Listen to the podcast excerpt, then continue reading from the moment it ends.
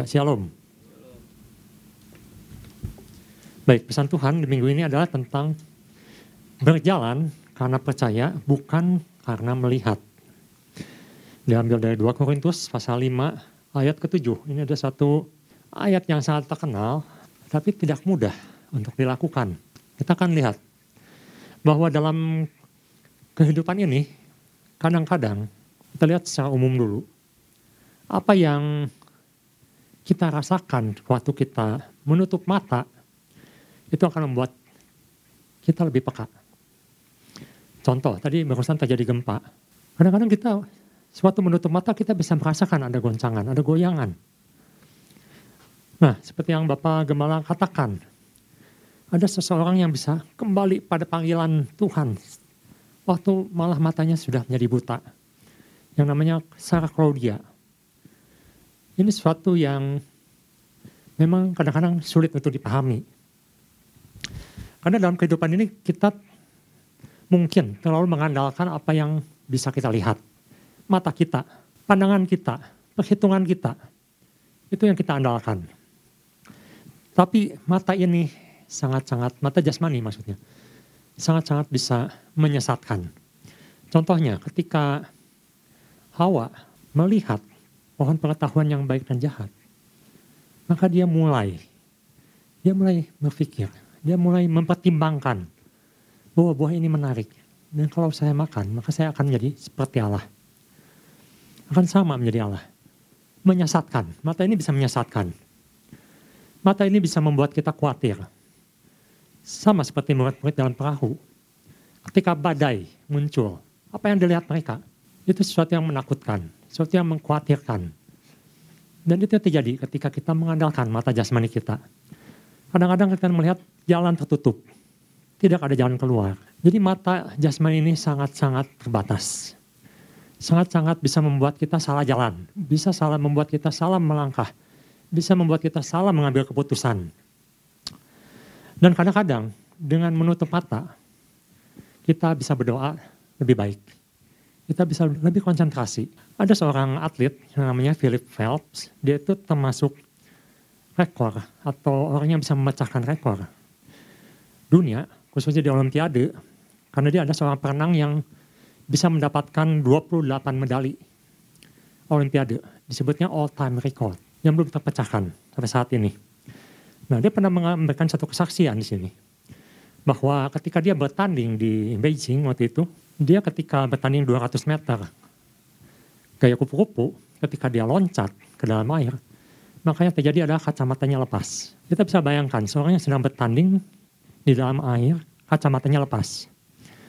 Tapi yang mengejutkan, ketika dia kacamatanya lepas dan dia terus berlomba, ternyata dia bisa memenangkan pertandingan itu. Ketika pertandingan selesai, dia katakan, waktu itu saya tidak bisa melihat apa-apa. Semuanya buram, semuanya tidak jelas. Tetapi, karena dia punya keyakinan dan dia punya sudah berlatih demikian rupa, maka dia bisa mengatakan, saya mengandalkan intuisi. Dan dia bisa menangkan. Itu yang katakan orang dunia. Orang yang belum percaya Tuhan. Dia katakan ada sesuatu yang lebih. Bukan dari apa yang bisa kita andalkan dari mata jasmani kita. Nah, Tuhan ingin kita juga bisa melihat apa yang jauh melampaui mata jasmani kita. Yaitu berhubungan dengan percaya. Berhubungan dengan iman. Berhubungan dengan hati. Di mana Tuhan ingin kita semua lebih mengandalkan hal-hal seperti itu. Sesuatu yang rohani, bukan mengandalkan hal yang jasmani, yang terbatas ini. Nah, mari kita lihat di dua Korintus pasal lima ayat tujuh sampai sembilan, saya akan bacakan. Sebab hidup kami ini adalah hidup karena percaya. Bukan karena melihat, melihat dalam mata jasmani. Tetapi hati kami tabah. Dan terlebih suka kami beralih dari tubuh ini untuk menetap pada Tuhan. Ayat yang sembilan, sebab itu juga kami berusaha, baik kami diam di dalam tubuh ini, maupun kami diam di luarnya, supaya kami berkenan kepadanya. Yang pertama yang bisa saya bagikan, mengapa kita harus hidup oleh iman, percaya, bukan karena penglihatan mata kita. Yang pertama ialah karena kita harus belajar untuk memahami ada tujuan Allah dalam hidup kita. ada tujuan Allah dalam hidup kita. Paulus mengatakan, khususnya di ayat kesembilan, yang bagian B dikatakan, supaya kami berkenan kepadanya. Kalau kita lihat, Paulus sebelumnya pernah mengatakan di ayat sebelumnya, seperti di ayat keempat misalnya, dikatakan dia lebih suka kalau dia ikut sama Tuhan daripada di dunia ini. Karena di dunia ini banyak penderitaan, ada penganiayaan, ada tekanan. Tapi dia harus bertahan dalam dunia ini. Mengapa? Karena dia katakan ada tujuan dalam hidupnya. Tuhan berikan satu tujuan supaya ia lakukan. Dan dia katakan yaitu supaya dia hidup boleh berkenan kepada Tuhan. Kadang-kadang dalam hidup ini kita tidak bisa mengerti mengapa kita harus mengalami hal-hal yang mungkin sedang terjadi. Sesuatu yang tidak bisa dimengerti dengan pemikiran atau mata jasmani kita. Dunia begitu cepat berubah dan kita kadang-kadang tidak bisa melihat ada apa di depan. Sama seperti murid-murid kita menghadapi badai. Semuanya gelap. Semuanya mengerikan. Semuanya tampak membahayakan. Tapi, kalau kita misalnya lihat di Roma pasal delapan, saya ajak kita baca di Roma pasal delapan ayat dua puluh delapan sampai dua puluh sembilan. Mengapa Tuhan izinkan semua hal-hal ini terjadi? Dikatakan di pasal di Roma pasal delapan ayat dua puluh delapan sampai dua puluh sembilan. Kita tahu sekarang bahwa Allah turut bekerja dalam segala sesuatu untuk mendatangkan kebaikan bagi mereka yang mengasihi Dia, yaitu bagi mereka yang terpanggil sesuai dengan rencana Allah. Ayat dua puluh sembilan.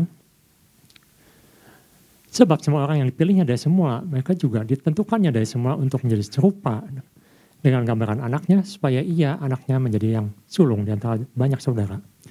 Dikatakan bahwa khususnya di ayat dua puluh delapan, ternyata Tuhan jadikan segala sesuatunya itu adalah untuk kebaikan kita, kebaikan kita anak, orang percaya, anak-anaknya. Terjemahan lain mengatakan semua hal, segala sesuatu yang terjadi ini Tuhan jadikan baik, Tuhan jadikan segala sesuatunya menjadi baik untuk anak-anaknya. Jadi mungkin apa yang kita lihat buruk, apa yang kita lihat jelek, ada apa yang kita pikirkan sesuatu yang tidak baik, tetapi Tuhan katakan segala sesuatu ini ada tujuannya, yaitu untuk mendatangkan kebaikan bagi anak-anaknya. Jadi ada satu rencana yang Tuhan sedang kerjakan untuk kita. Dan pertanyaannya, apakah kita, ibu, bapak, percaya akan firman ini, akan janji-janji Tuhan ini? Ketika kita berjalan bersama Tuhan, sejalan dengan firman, dan kita tidak mengandalkan jasmani kita, penglihatan kita, mata kita, maka di situ dikatakan sebenarnya Tuhan sedang merencanakan sesuatu yang baik untuk anak-anaknya, untuk kita semua. Kita lihat di Matius pasal delapan belas ayat sembilan misalnya.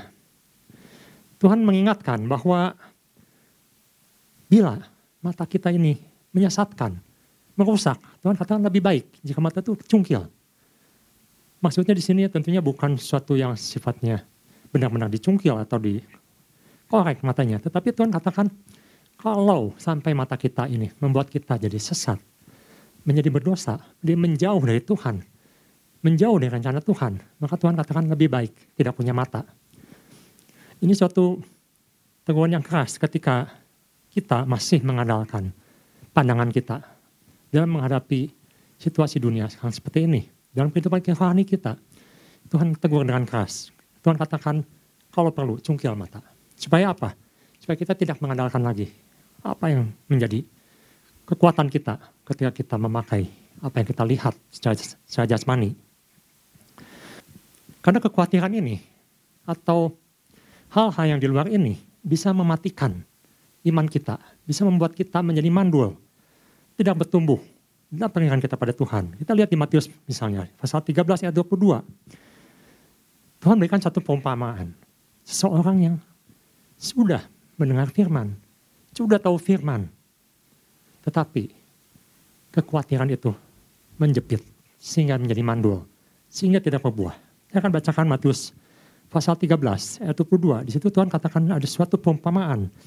Ketika benih itu ditaburkan, tetapi ada sesuatu yang menghimpit, sehingga iman itu tidak bertumbuh, sehingga iman itu tidak berbuah.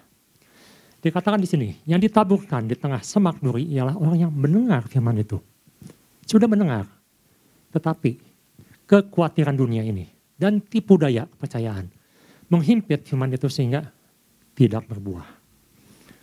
Tuhan tidak ingin kita dihimpit oleh kekhawatiran, oleh ketakutan, oleh apa yang kita pandang buruk di depan, apa yang dipandang oleh mata jasmani kita. Tetapi Tuhan ingin kita mempunyai target mencapai apa yang Tuhan inginkan. Ada satu goal yang Tuhan ingin kita lakukan. Dan Paulus katakan goalnya itu adalah mendapat perkenanan Tuhan. Dalam terjemahan lain dikatakan, Paulus itu sangat ambisius untuk menyenangkan Tuhan. Jadi ini adalah suatu target, suatu alasan mengapa Paulus masih bertahan di dalam dunia. Karena ada satu goal, ada satu tujuan. Bahwa tujuan itu adalah untuk mendapatkan perkenanan Tuhan. Sama seperti Esther ketika dia mau diproses bertahun-tahun, bahkan berbulan-bulan. Untuk apa? Untuk bisa mendapatkan perkenanan raja. Itu yang Esther lakukan. Jadi kita di sini belajar dari Paulus bahwa kita tidak bisa hidup karena apa yang kita lihat. Tetapi kita harus mengandalkan iman kita, hati kita yang percaya pada satu rancangan Tuhan yang indah di depan. Kita harus percaya bahwa Tuhan punya tujuan yang baik. Tuhan akan jadikan segala satunya baik untuk anak-anaknya. Jadi yang pertama kita lihat ada satu harapan dalam kehidupan ini. Bahwa Tuhan akan jadikan baik untuk kita. Jikalau kita mau ikut dan percaya dalam hati kita, dalam iman kita kepada pimpinan Tuhan. Ada suatu tujuan yang Tuhan tetapkan untuk kita semua. Yang kedua, kita bisa lihat di sini. Bagaimana kita bisa hidup karena percaya, karena iman, bukan karena melihat. Kita akan lihat kembali di dua Korintus pasal lima ayat delapan dan sembilan. Tetapi hati kami tabah dan terlebih suka kami beralih dari tubuh ini untuk menetap pada Tuhan. Sebab itu juga kami berusaha baik kami diam di dalam tubuh ini maupun kami diam di luarnya supaya kami berkenan kepadanya. Paulus katakan kalau ada pilihan, kalau ada pilihan seperti di pasal lima ayat kedua, dikatakan, selama kita dalam kemah ini, kita mengeluh. Karena kita rindu mengenakan tempat kediaman surgawi di atas tempat kediaman kita yang sekarang ini. Dia katakan, kalau bisa, sebenarnya di dunia ini tidak lebih baik dibandingkan kalau dia ikut Tuhan. Banyak keluhan-keluhan, banyak penderitaan. Tetapi, Paulus menerima. Dikatakan di ayat keempat, sebab selama masih diam dalam kemah ini kita mengeluh oleh beratnya tekanan. Karena kita mau mengenakan pakaian baru itu tanpa menanggalkan yang lama. Supaya yang fana ini ditelan oleh yang hidup. Tapi di ayat kelima dikatakan, tetapi Allah yang justru mempersiapkan kita untuk hal itu. Dan yang menggunakan roh pada kita sebagai jaminan segala sesuatu yang telah disediakan bagi kita.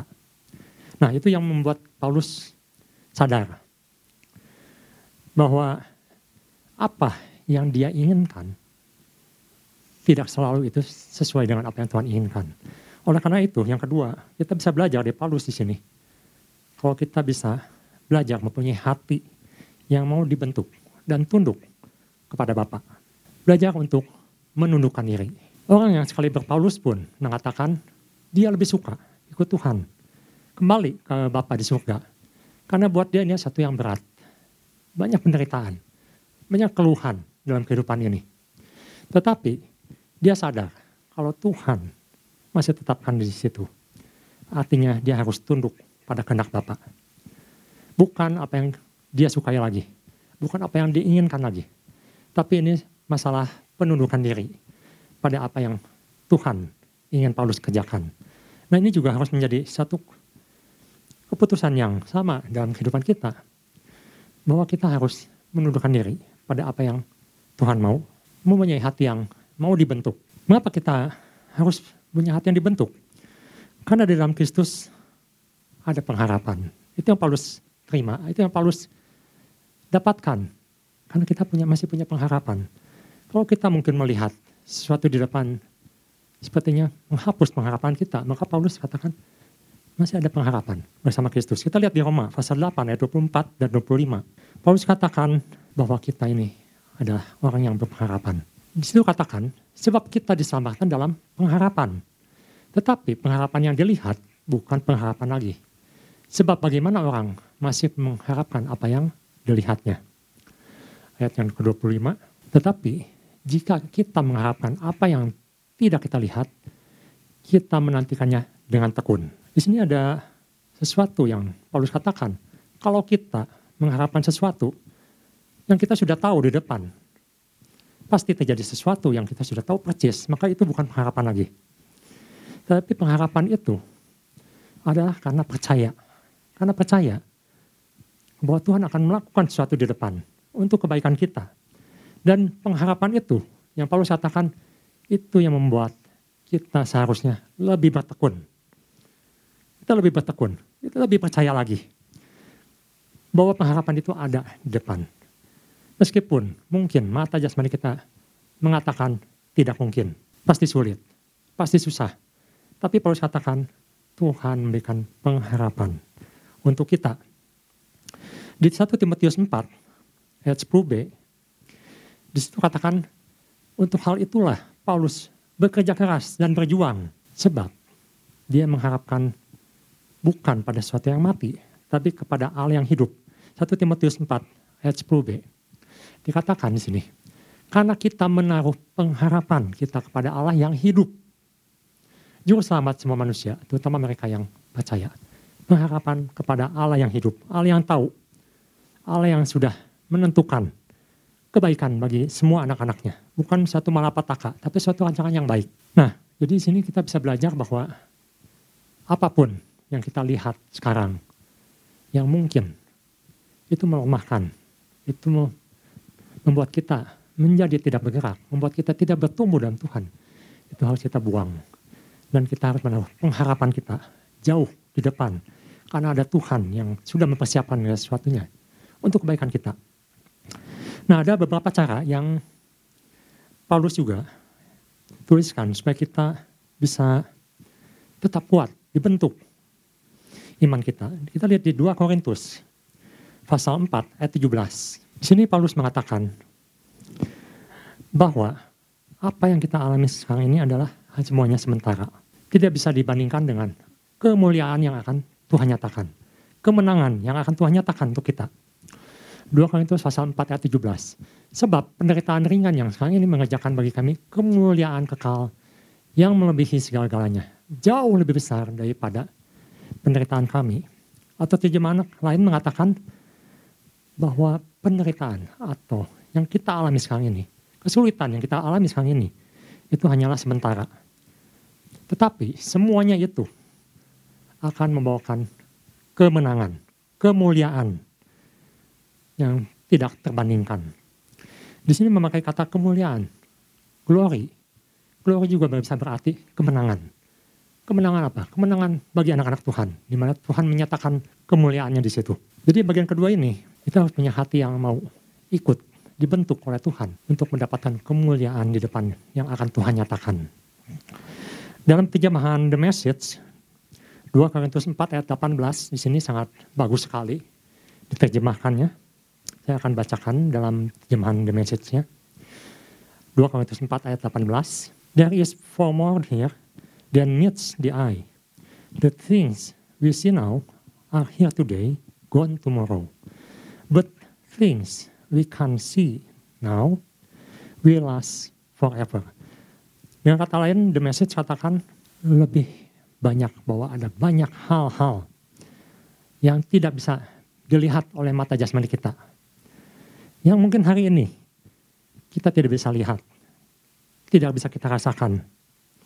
Tapi suatu hari di depan kita akan melihat bahwa Tuhan punya sesuatu yang indah, yang nilainya kekal, yang nilainya luar biasa, yang nilainya tidak bisa dibandingkan dengan apa yang bahkan kita harapkan sekalipun. Jadi saya belajar dan saya bagikan pagi hari ini, memang tidak mudah. Kita hidup masih dalam daging, kita hidup masih dipengaruhi oleh mata jasmani kita. Tapi dua hal ini mengingatkan kita bahwa Tuhan ingin kita tidak lagi dikendalikan oleh mata jasmani kita. Karena ada tugas yang harus kita lakukan. Ada goal yang harus kita lakukan. Dan kita harus tunduk dan mau dibentuk untuk bisa mendapatkan kemenangan itu, kemuliaan itu di dalam Tuhan. Sebagai penutup, saya ingin ajak kita baca bersama-sama di Yohanes pasal dua puluh, ayat dua puluh sembilan.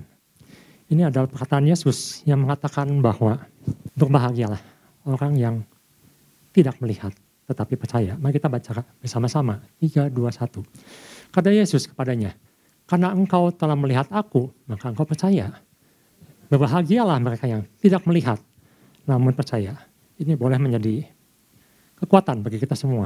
Bahwa Yesus memuji orang-orang yang mau percaya, walaupun sekarang belum melihat, belum bisa melihat. Tuhan Yesus memberkati.